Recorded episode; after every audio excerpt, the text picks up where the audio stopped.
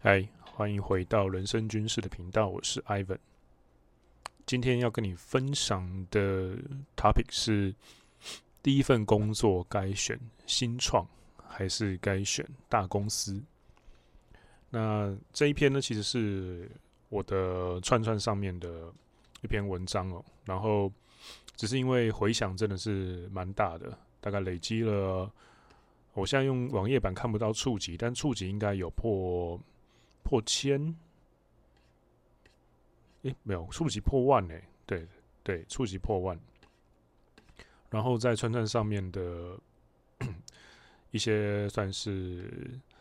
点击的 K P I 方面是三百六十七个赞，然后回文比较少，回文八个，但是因为它属于这篇属于那种工具型的统整文章，所以转发跟引用内容的数字蛮漂亮的，合计起来大概快呃合计起来大概六七十篇的转发这样子。那当然它没有我另外一篇那个 iPhone 的小诀窍的那一篇这么的病毒式的被传播啦，但是这一篇虽然没有到非常被广传，然后病毒式的散播开来，可是这一篇我觉得吸引到的一些受众啊、观众啊，都比较准确一些，而且其中也不乏一些我平常就蛮佩服的，也是 K O C 或是小型的 K O L 也有来按赞。那他们比较偏向于，我发现这些同行们会有一个嗯小特征，就是他们真的看到了很棒的东西，他们会先点赞。可是因为他们自己也算是半个公众人物吧，所以他们就不会这么直接的在 你, 你的贴文下面发表意见，因为毕竟他们可能还是有一些言论的限制跟立场上的限制。然后他们呢会转到 I G 上，用 I G 的私讯、呃、跟我讨论一下。那大部分都是蛮友善的回应哦，就是因为你要知道，其实很多的 K O C、K O L 他们在真的踏上了大应该说自媒体这个大荧幕之前，可能并没有像我一样这么复杂的经历。那我并不会说我的经历很高大上，因为毕竟我也我也不是所谓的台清交毕业，我只是 OK 一个算是私立的大学，然后我去日本念，但日本念的那一个也算是私立的大学，就是就是比较好一点的私立的大学，可能有名字到就是会被记得的那一种，但是拿的呢也并不是完整的所谓的四年学历，而是交换的 program 上面的一个算是经历这样子。所以我觉得我没什么我没什么好说嘴的，我就是一个蛮平凡的，而且嗯说认真的啦，我觉得我去日本，我可以非常坦诚的说，我我就是过去洗学历的。但是你会发现说，即便是连我这样子，可能 maybe只在平均值往上一个或两个标准差，但是其实很多的已经在台面上的 K O C 跟 K O L， 他们并没有真的这么扎实的经验，所以他们就会在看到这样子的、呃、文章之后呢，很好奇这个背后的经历到底是怎么样发生的，还有我的一些选择的呃，应该说决策的转折是怎么发生的。那这一篇不是这一篇说错。这一集 podcast 呢，就是要跟你分享这样子的一个经验，这样。等我一下，喝个水。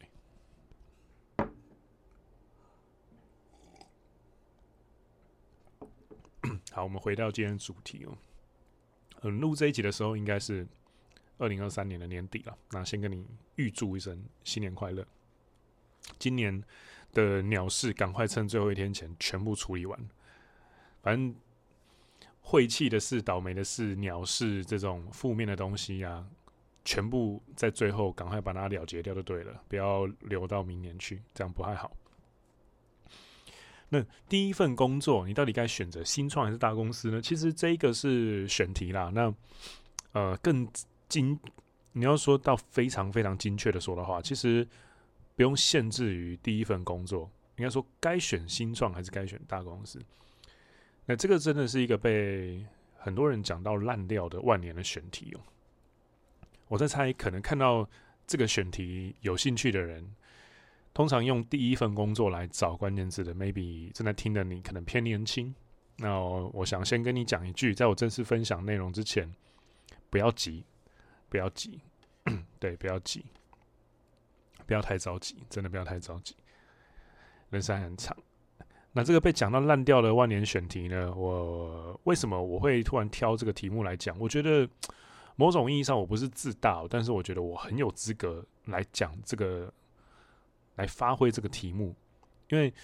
我经历过海外的各种职场的摧残，大概七年多。那啊，包含包含念书啦，七年多，扣掉念书的话，大概呃快满六年。那在这样的经验底下呢，我想要分享一些最真实的呃故事给你，又或者是说观点给你。假如啊，你正在社会新鲜人的阶段，然后你现在正打算要踏入职场，要开始接触社会这个大染缸的话，好，那接下来这件事情有点像是猎人的水箭法啦，你可以先看一下你自己的个性哦。假如啊，你是嗯超级有个性，然后呢，你又非常确定自己没办法配合团体生活的话，你选新创，因为啊，很高几率里面都是怪人，而且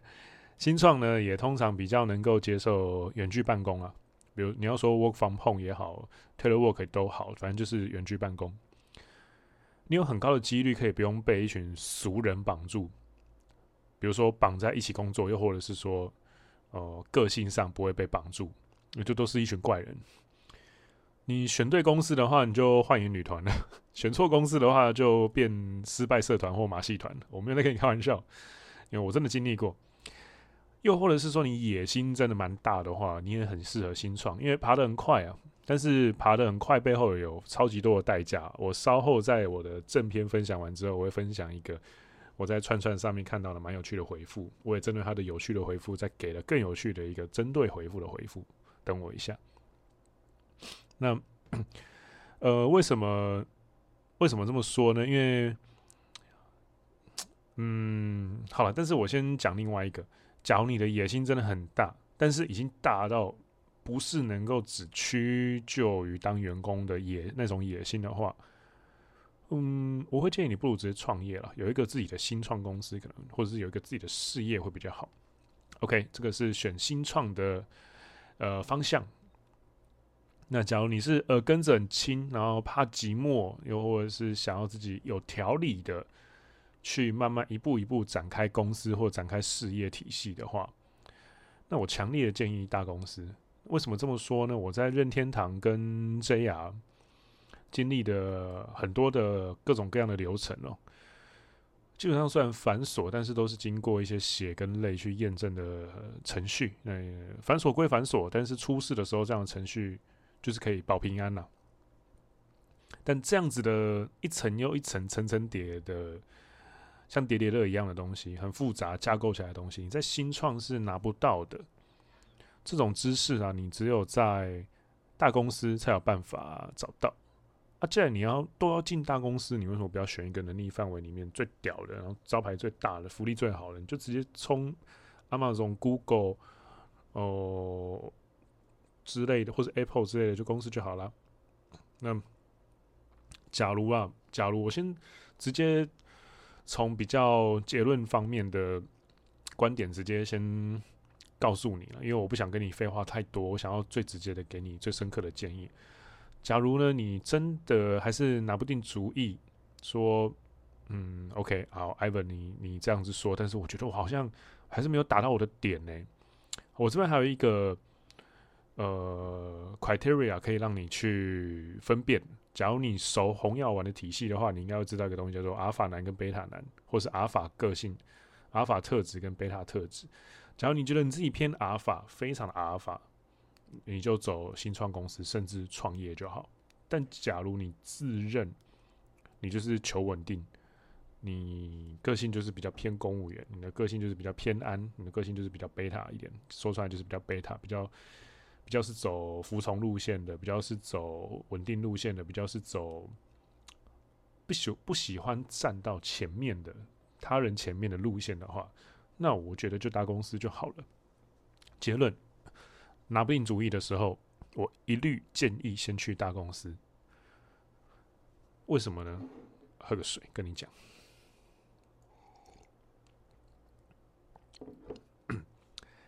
去大公司的话，你在起点啊，可以先最大化你自己的选择权跟社交连结。你可以把树状图一开始的分支拿到最多条，拿到最多条的话，你后面的选择可能性是最多也最有利、最广嘛。因为初期其实说真的，求广就好，初期不用求什么深啊，求什么的，然后什么跟新创公司一起发展啊，我跟你讲啊，他们有分股份给你，你都是狗屁，你都只是免洗块而已。有分股份给你才是认真把你当新创公司的创始元老，好不好？而且新创公司的周期寿命大概都在三到五年，三到五年没有做起来，就差不多要去了，没有来开玩笑了。那就算即便是那种超大型企业扶植的新创公司，三到五年没有做起来，是可以撑着没错，但是它可能就变得有点像类似僵尸，可能就是背负着赤字，但是它可能就是有金流，那有金流就可以做一些事情。它的目标可能就会从赚钱转移成别的东西了，它可能就是单纯增加品牌的广度跟深度的事业了。可是就你也学不到东西。因为就是僵尸状态的一间公司，那所以所以你假如你不一开始就走大公司的话，其实一开始路等于说就走窄了。新创撑不下去的话，但就像我刚刚讲的，顶多三五年就倒闭。你会在一个很尴尬的时间点失业，比如说你二十二岁进去，然后你会在二五、二十六岁失业。其实你二十五岁、二十六岁之后。在转职的话，通常就不会这么顺利，大家会觉得你定型了，你不一定真的这么的、呃、好用。那很简单的总结一下，为什么我觉得我会整理出这些东西哦？因为小公司的话，我待过呃两间新创，然后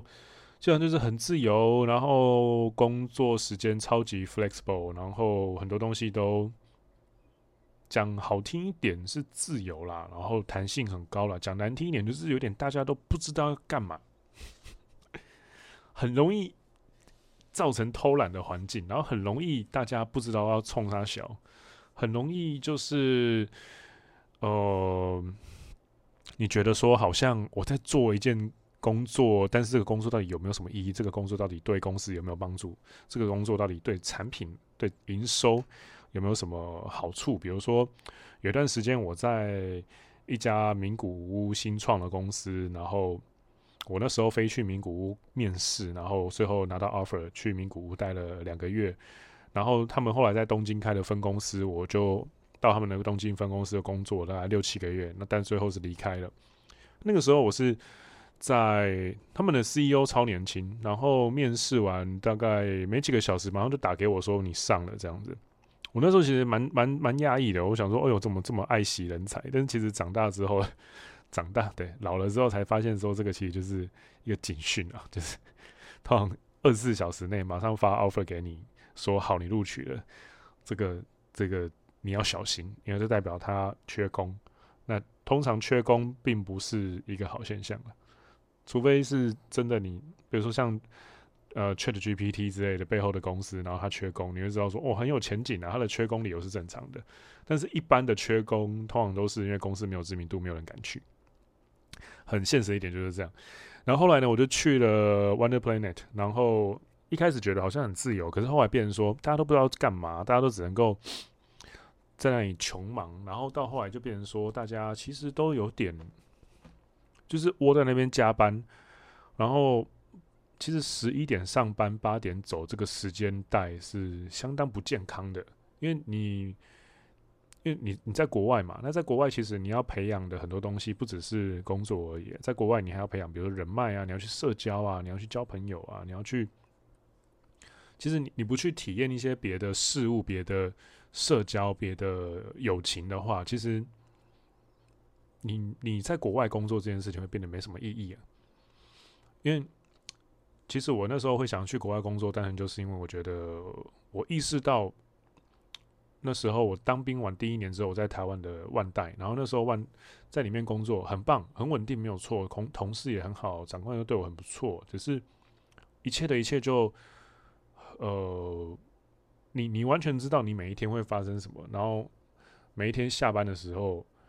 就是上班到下班，你会用怎么样的节奏做事？你会发生什么东西？你完全都知道。然后新人薪水也不高，但是台北的消费又很高，然后就会知道说，完了，这样下去好像就一辈子就这样了，会被淘会被淘汰，然后加薪的速度跟不上那个通膨的速度，这样。那也因为这样，然后才冲去日本，然后进了这一家叫做 WonderPlanet 的新创公司。当然，同事是都是好人啦，然后上司是怪人，但是也是好人啦。就基本上就是大家都怪怪宅宅的，但是都不是坏人这样子。只是到后面就会觉得说，怎么大家好像都什么事情都在拖，什么事情都做得不太好，然后什么事情都好像有点嗯。那时候营运的一款游戏叫 Crash Fever， 那 Crash Fever 刚好前一个月还两个月在巴哈姆特发新闻稿，然后收掉了。那那个东西是这家公司最赚钱的，那他们后面几乎没有再做出更赚钱的游戏来了。那基本上 A 轮、B 轮、C 轮也都快烧干了吧，据我所知。所以他们后面的取向会怎么样，我不知道，但我觉得离开是对的。那刚好那个时候被另外一个手游公司，呃，怪物弹珠给挖过去。那那边就是比较偏大型的新创公司了。那那又是另外一个故事，有点长，有兴趣再翻一翻我的 podcast。那好，那接下来呢，跟你分享，我想跟你分享一下这篇贴文下面啊，有一个读者他，他应该有算是有一个网友啦，他问了一个问题，我觉得蛮棒的。他说，新创的小主管是不是都刚入行啊？而且他们其实也没什么经历啊，就只是很喜欢这个 title 吗？喝个水。嗯，我必须说。当然不是所有人都这样子了，这个这个问法有点比较算是引导我说，他可能不自觉想要引导我说出对就是这样，小新创小主管都只执着于title。我是觉得这样子 maybe 有这个倾向，但我觉得直接这样武断的去判断的话、哦，对他们来说也不太公平、啊、我觉得大概在新创里面会遇到的小主管呢，大约有三种。第一种就是那种野心很高的年轻人，然后冲到这个位置之后，但是他的能力还没有跟上的这种神奇宝贝里面的小火龙个性的小主管、啊、那这一种，我会觉得你可能会在他底下比较辛苦，他可能就是很有冲劲，但是实力可能还没追上，但但基本上都不太会是坏人啊，只是有些时候比较躁进而已。那第二个呢，是那种其他大公司退下来啊，或是找机会啊，所以跳槽了那种，就那种机会主义或是投机分子的那种老油条。那他跳到新创里面当主管，这种通常你只能从他身上去，有技能的话学技能啊，没技能的话就算了。最好是不要学性格，因为这种老油条基本上就是那种当过兵就知道，那种军中万年士官长，那种地头蛇，他很知道怎么样在这边。呃，打混摸鱼啊，怎么样？就是疏通各种有的没的事情。但是你真的要说他什么东西很强，嗯，好像好像强的只是做人能力，但是实际的一些重要技能就都弱弱的，就是你会觉得说啊，这边有一个长辈，大家可以安定军心而已那种感觉而已。呃，这种我觉得就是。呃，看着办吧。第三种就是老，这种就是非常少，最少，真的是最最最少的那一种。他的脑袋啊非常清楚，他知道自己在干嘛，然后才进来的人中之龙。他们通常都是把新创当成一个跳板或是一个阶段而已。他干完他就会走，他拿完他想要的东西他就会走。这种啊，好好交朋友。有可能他会是你一辈子的保障，或是启蒙，甚至只跟这样人中之龙接触一小段时间，你都很厉害。啊，通常这种人中之龙跟嗯新创公司的缘分也都蛮浅的啦，所以有看到这种很合得来，然后也只要你也自诩为人中之龙，你也自诩为一个很厉害的人的话，遇到这样子的人或是这样的同事，嗯，不要太狗腿，不要太油条的接近他。我觉得你这种同事的结交方法比较是，你要真的能够让对他帮上忙，或者是你有一些价值是他没有的，比如说他可能他完成一个工作，他虽然真的很强很厉害，但是他有一些初级的比较偏打杂性的或是重复类的文书工作，没有人能够帮他做，所以即便他很强，他的 K P I 出不来。那这个时候假如你有捕捉到这一点的话，你就可以自告奋勇的去认识他，然后跟他说，哎、欸，那个什么什么什么我可以帮你啊，那我们两个可以一起完成这个计划，说不定我可以帮助到你。这种能这种强者通常比较喜欢实际的能力交换型，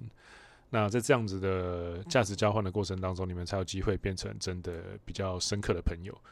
这个是我自己个人很推荐的交友方式啦，就是用实力交朋友。只是这种人你也比较难遇到，而且这种人通常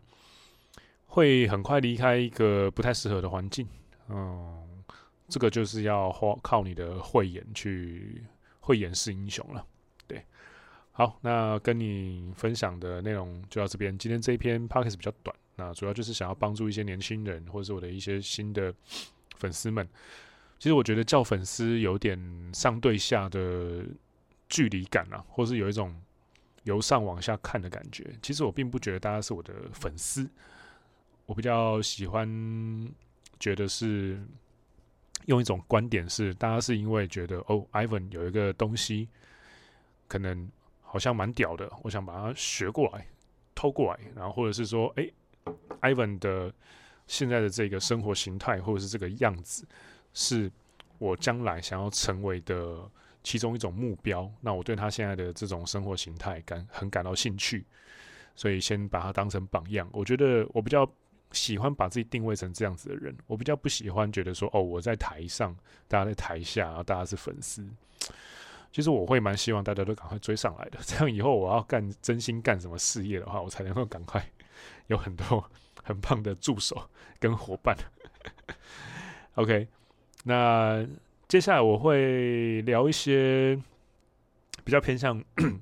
自媒体的创业，或者是说你要开始一份新的自媒体事业的话，那你可能会需要一些说故事的能力，或是一些列脚本的能力，或者是一些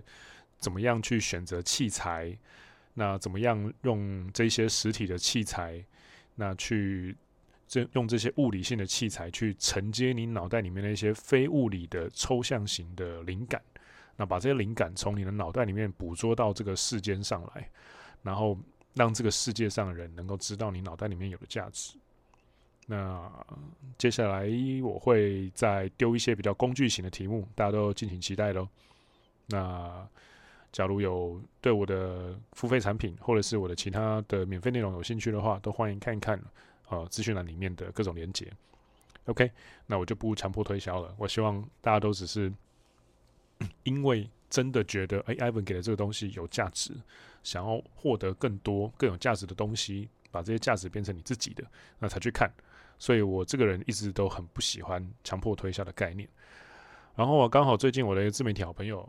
啊、呃、，JobSu 他遇到了一些那种网络言论的攻击啊，虽然他撑过去了，但是。嗯，我必须说这种东西就是你做自媒体就一定会遇到。那假如你真心的想要靠自媒体改变你的生活形态的话，你必须要有觉悟，就是这种会攻击你的人就是一定会出现，而且这种攻击的言论或者是人其实比你想象的远远多很多很多。我自己分享一个最棒的呃方式给你，就是你就是直接封锁他就好了，不要浪费太多的时间，不要让他更爽，不要正增强到他的行为。遇到这种人，封锁掉就好了。你必须专注在你的价值，必须专注在你的人生的英雄旅程。你必须在专注在付钱给你、给你资源、跟你换取价值的真正的铁粉们，这些真正的死忠铁粉才是你真的应该要照顾的人。那你为了照顾他们，你就必须要把自己照顾好，你才能够有优秀的产出，帮到他们。这是我让自媒体快三年的一些心得了，分享给你。假如你也刚开始的话，这个可能有点远，但是在你变现的阶段，这种人一定会出现，一定会出现。我没在跟你开玩笑，一定会出现，多跟少的问题而已，大咖跟小咖的问题而已。OK，